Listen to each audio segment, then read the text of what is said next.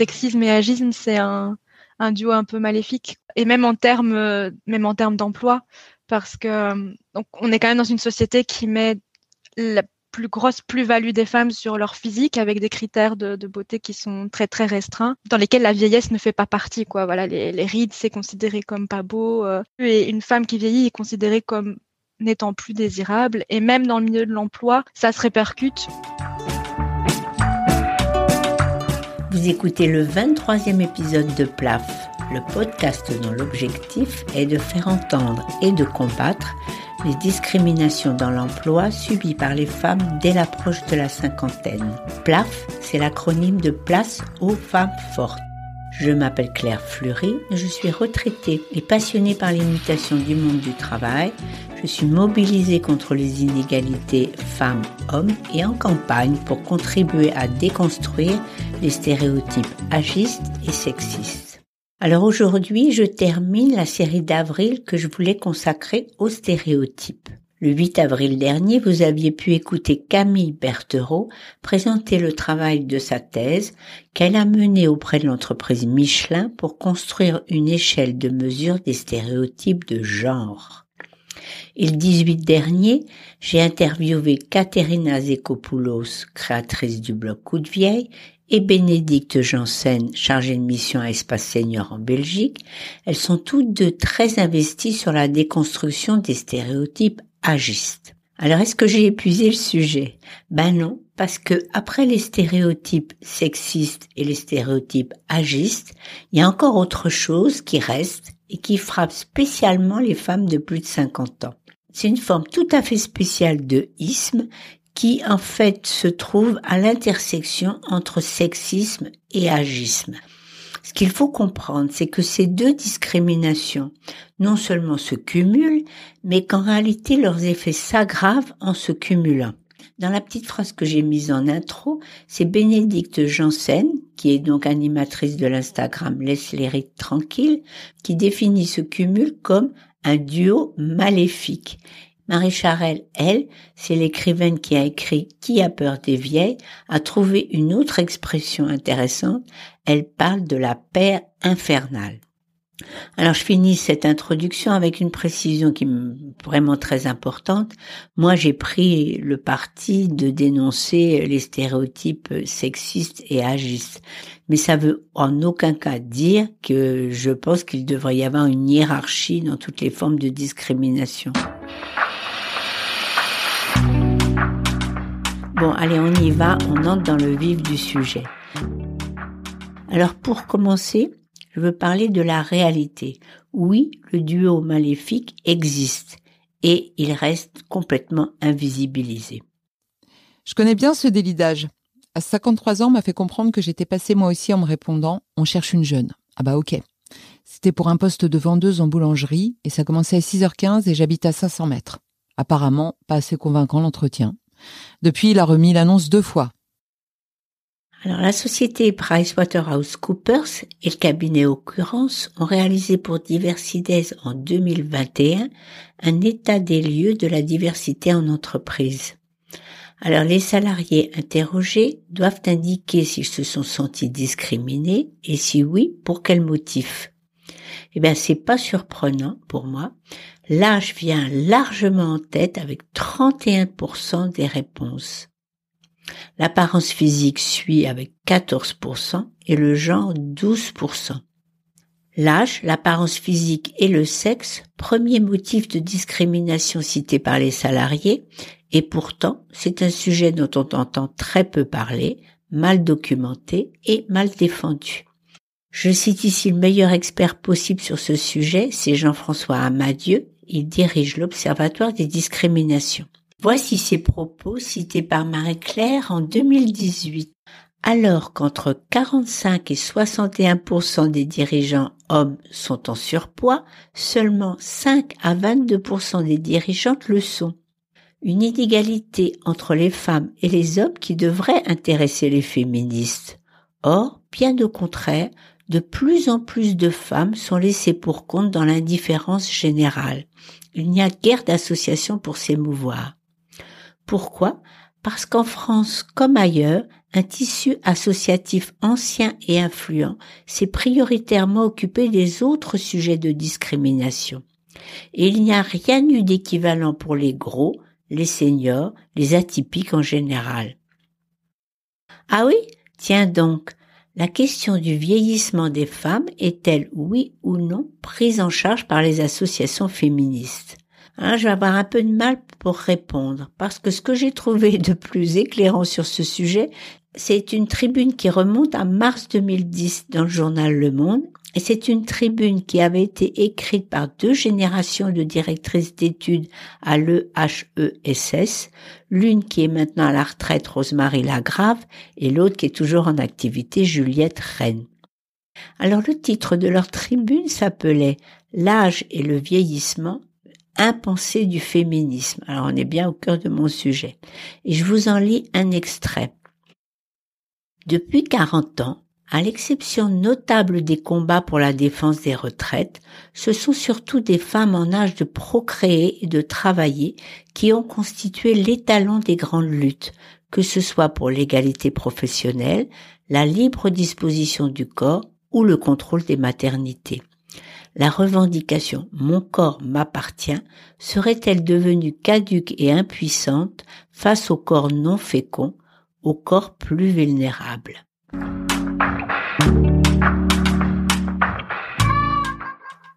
Pour j'en arrive à mon second point. Mais alors qu'est-ce que c'est que ces stéréotypes qui ont la particularité de frapper exclusivement les femmes qui passent la cinquantaine? Alors, il y a une petite phrase qui me semble résumer l'état d'esprit général autour de ce sujet-là. Cette petite phrase, c'est Les femmes vieillissent alors que les hommes mûrissent. Ou autrement dit, les hommes ont la permission de vieillir alors que les femmes devraient forcément rester jeunes. Ça fait 30 ans que je fais ce métier et quand une femme arrive à l'entretien, elle fait vieille. On m'a même lancé en entretien. Vous avez très bien fait de mettre euh, une photo car vous faites plus jeune que votre âge. Est-ce qu'il y a un chiffre pour euh, expliquer cette différence de traitement? Alors j'en ai trouvé un, il est un peu ancien et il est extrait d'un livre euh, qui s'appelait Enquête sur la vie sexuelle en France et qui avait été dirigé par Nathalie Bajous et Michel Bouzon en 2008. Les hommes en vieillissant ont statistiquement plus de chances que les femmes d'accéder pour un jour ou pour la vie à des partenaires plus jeunes. Entre 60 et 69 ans, 16% des hommes n'ont pas de partenaire. Et qu'en est-il des femmes? Ben, je l'ai retenu pour être le chiffre plaf de l'épisode. 37% des femmes entre 60 et 69 ans n'ont pas de partenaire. Dans le même ordre d'idées, on pourrait ajouter toutes les injonctions destinées spécialement aux femmes quand elles vieillissent, à commencer bien sûr par acheter tous les produits anti-âge mis en vente par l'industrie cosmétique qui y trouve une source de bénéfices infinis. Mais pour continuer, la recommandation de rester mince, soigner et à se conformer à des modes et à des modèles.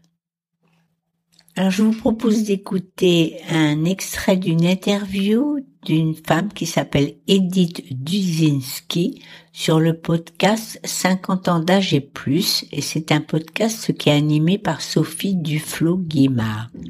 Edith a 63 ans, veut devenir mannequin et a des difficultés à travailler car elle ne veut pas se soumettre à la mode des cheveux longs et gris qu'on nous impose à l'heure actuelle. Il y a des modes dans la mode. Il y a des modes dans le mannequinat aussi. Et à l'heure actuelle, on met beaucoup en avant ces seniors euh, qui ont des cheveux gris longs. On m'a demandé si je ne serais pas d'accord de laisser euh, pousser mes cheveux gris. Et ça, c'est un photographe professionnel qui me l'a demandé.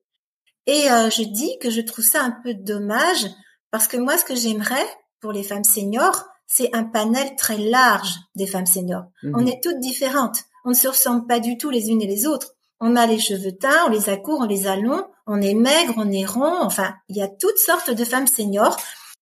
Ben, ça c'est sûr, Edith. Et le combat pour la reconnaissance de la diversité des corps n'est pas gagné, c'est le moins qu'on puisse dire. Alors ces derniers mois, les magazines féminins et les médias mainstream se sont tous mis à adorer faire des émissions et des articles sur les femmes âgées de plus de 50 ans. En mars, on a eu Sophie Marceau en couverture de Elle, torse nu et braguette de jean ouverte, et je me suis demandé à ce moment-là si on avait vraiment fait des pas en avant. Mais pour tout dire, en fait, on s'en fiche parce que les choses changent, car maintenant on peut regarder et lire ailleurs, sur les podcasts, les blogs et les réseaux sociaux, les médias online. C'est là qu'on trouve les débats d'idées hors des sentiers battus, et là où la diversité des femmes est accueillie et représentée.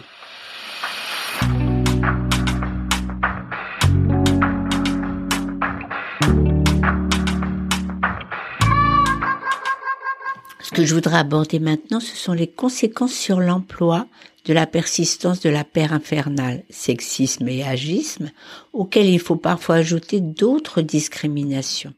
Cette paire infernale pèse dans tous les métiers où l'employeur, sans même y avoir réfléchi consciemment, projette une femme jeune dans une fonction qui pourrait tout aussi bien être occupée par une femme plus âgée. Et parmi les témoignages reçus, celui de Patricia, auquel je n'ai pas changé un mot. J'aurai 56 ans en août prochain. Physiquement, euh, on me dit que je ne les fais pas. Pourtant, je suis reconnue travailleuse handicapée. J'ai obtenu un titre BEP d'agent administratif en 2012 à l'âge de 44 ans, mais je n'étais pas assez diplômée pour travailler. En 2019, après trois ans d'apprentissage, j'ai obtenu un bac pro, gestion administration, avec mention assez bien. Et maintenant, je suis trop diplômée. Je suis grosse, physiquement, alors que j'ai subi une opération de l'estomac en 2015 pour avoir plus de chances de décrocher un emploi. Mais j'ai repris du poids, même si je n'ai pas tout repris. Je sais que pour l'image de l'entreprise, c'est mieux de voir une secrétaire bien faite. J'ai 13 ans d'expérience dans le domaine du secrétariat.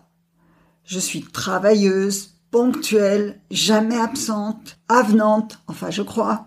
Bref, j'ai pas mal de qualités j'ai aussi des défauts, certes. Euh, je ne sais pas dire non, je suis trop méthodique, ça nuit vis-à-vis de mes collègues car j'en fais trop et je suis râleuse, surtout si je ne trouve pas de solution pour faire au mieux mon travail. Résultat, aujourd'hui, je suis fatiguée de chercher, d'écrire des courriels qui restent sans réponse, de faire des formations qui ne mènent à rien. À la fin de l'année, je ne percevrai plus rien de Pôle emploi, alors je vais aller faire un dossier pour une aptitude au travail. Toutes ces déceptions, alors que je fais tout pour y arriver, ont dégradé ma santé. Si mon témoignage peut aider d'autres personnes, j'en serais vraiment ravie et j'aurais pas tout perdu. Merci pour ce temps de parole, ça fait du bien. Du point de vue statistique, ben, j'ai du mal à m'en tenir à des statistiques après cette lecture, les différences entre chercheurs d'emploi hommes et femmes de plus de 50 ans sont sans surprise. La durée d'inscription au chômage longue durée est un peu plus longue pour les femmes et les allocations sont forcément inférieures. Les seuls chiffres que j'ai trouvés datent de 2018. Les indemnisations des femmes de plus de 50 ans sont inférieures de 31% à celles des hommes, strict reflet des inégalités de salaire qui s'aggravent avec les années. Et pour finir sur ce thème de l'emploi, je voudrais encore vous faire entendre deux petits extraits assez surprenants qui témoignent des obstacles auxquels peuvent être confrontées les chercheuses d'emploi qui ne sont plus jeunes. Je suis reçue par une jeune femme de 30 ans environ qui conclut l'entretien en justifiant son choix. Vous comprenez, je ne peux pas retenir votre candidature, vous avez l'âge de ma mère. Comment je pourrais vous faire des remontrances si besoin? Et là, au niveau professionnel, comment on nous voit? Malheureusement, tu es libre, tu es disponible, tu es compétente et pourtant, tu es vieille à ce moment-là. Je l'ai vécu et on m'a fermé les portes. Alors pour te dire que je, sais de quoi je te parle, tu vois? Et c'est pas quelque chose que on m'a dit, j'ai lu que. Non, non. Euh, c'est pour de vrai. Et là, je peux te dire qu'une femme, elle a plus de difficultés à rentrer dans le monde du travail à 50 ans qu'un homme. Je vais vous donner même un exemple que ça s'est passé au centre de Biarritz. Euh, par une copine, on m'a dit, écoute, vas-y, euh, euh, va rendre ton CV. Je viens, il y a une jeune fille, euh, je pense peut-être même plus jeune euh, que ma dernière fille. Et elle me, elle, elle prend le CV, elle remercie, elle me regarde. Et d'un coup, elle me dit, c'est pour votre fille. Comme ça, j'ai dit non pour moi. Pourquoi il y a un problème? Mais je quand je l'ai répondu, j'ai fait exprès. Parce que là, quand j'ai fait exprès, je l'ai bien regardé dans les yeux pour savoir la réaction. Bien sûr qu'elle a une réaction d'honte. Je, je, je, j'ai rien contre elle, tu comprends? C'est pas sa faute. Mais la vérité, elle était là. Elle a été, elle a eu la réaction la plus spontanée possible. Alors, c'est pas de sa faute. Ah ben, on est bien au cœur du sujet.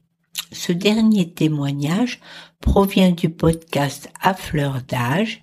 Il a été recueilli auprès d'une femme qui s'appelle Anna. Est-ce qu'il faut croire que les relations fille-mère, pas toujours au beau fixe, interfèrent dans les décisions d'embauche? Va savoir, il faudrait peut-être interroger des psys. En tout cas, le fait est que la profession de recruteur est très féminisée et que la solidarité et la capacité à s'affranchir des préjugés à l'égard de leurs aînés chez les jeunes recruteuses pourraient peut-être s'améliorer.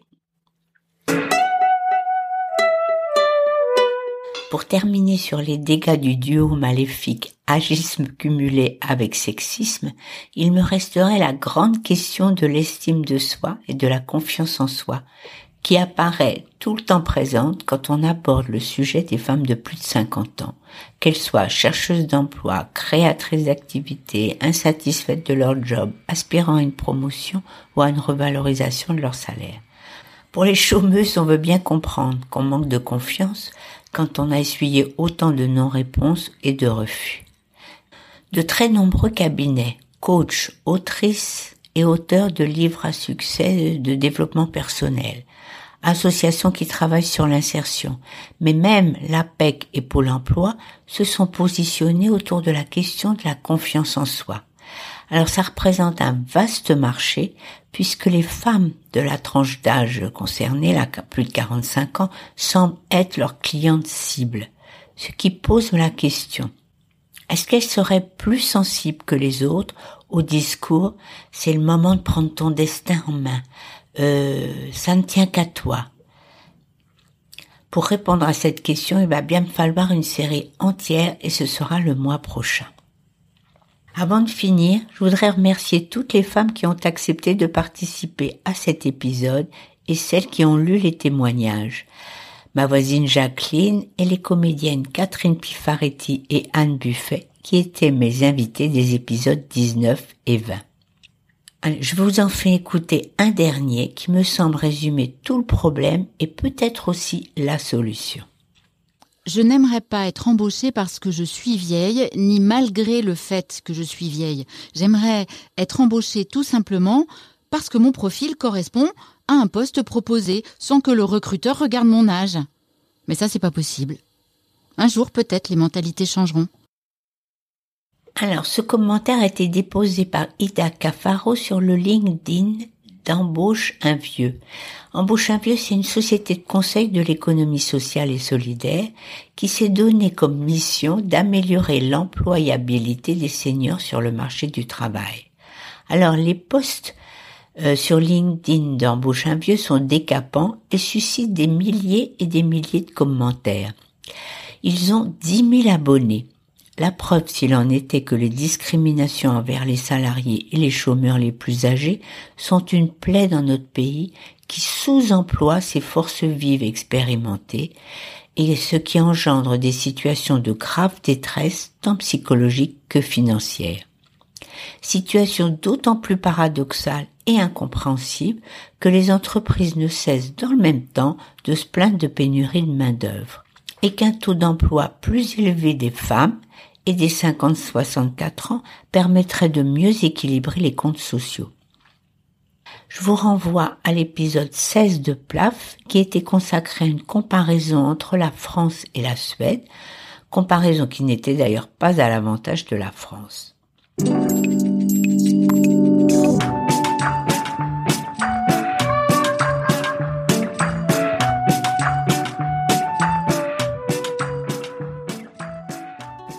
Conclure cette série, je n'ai pas tellement envie de me joindre à tous les commentaires et rapports qui fustigent les stéréotypes.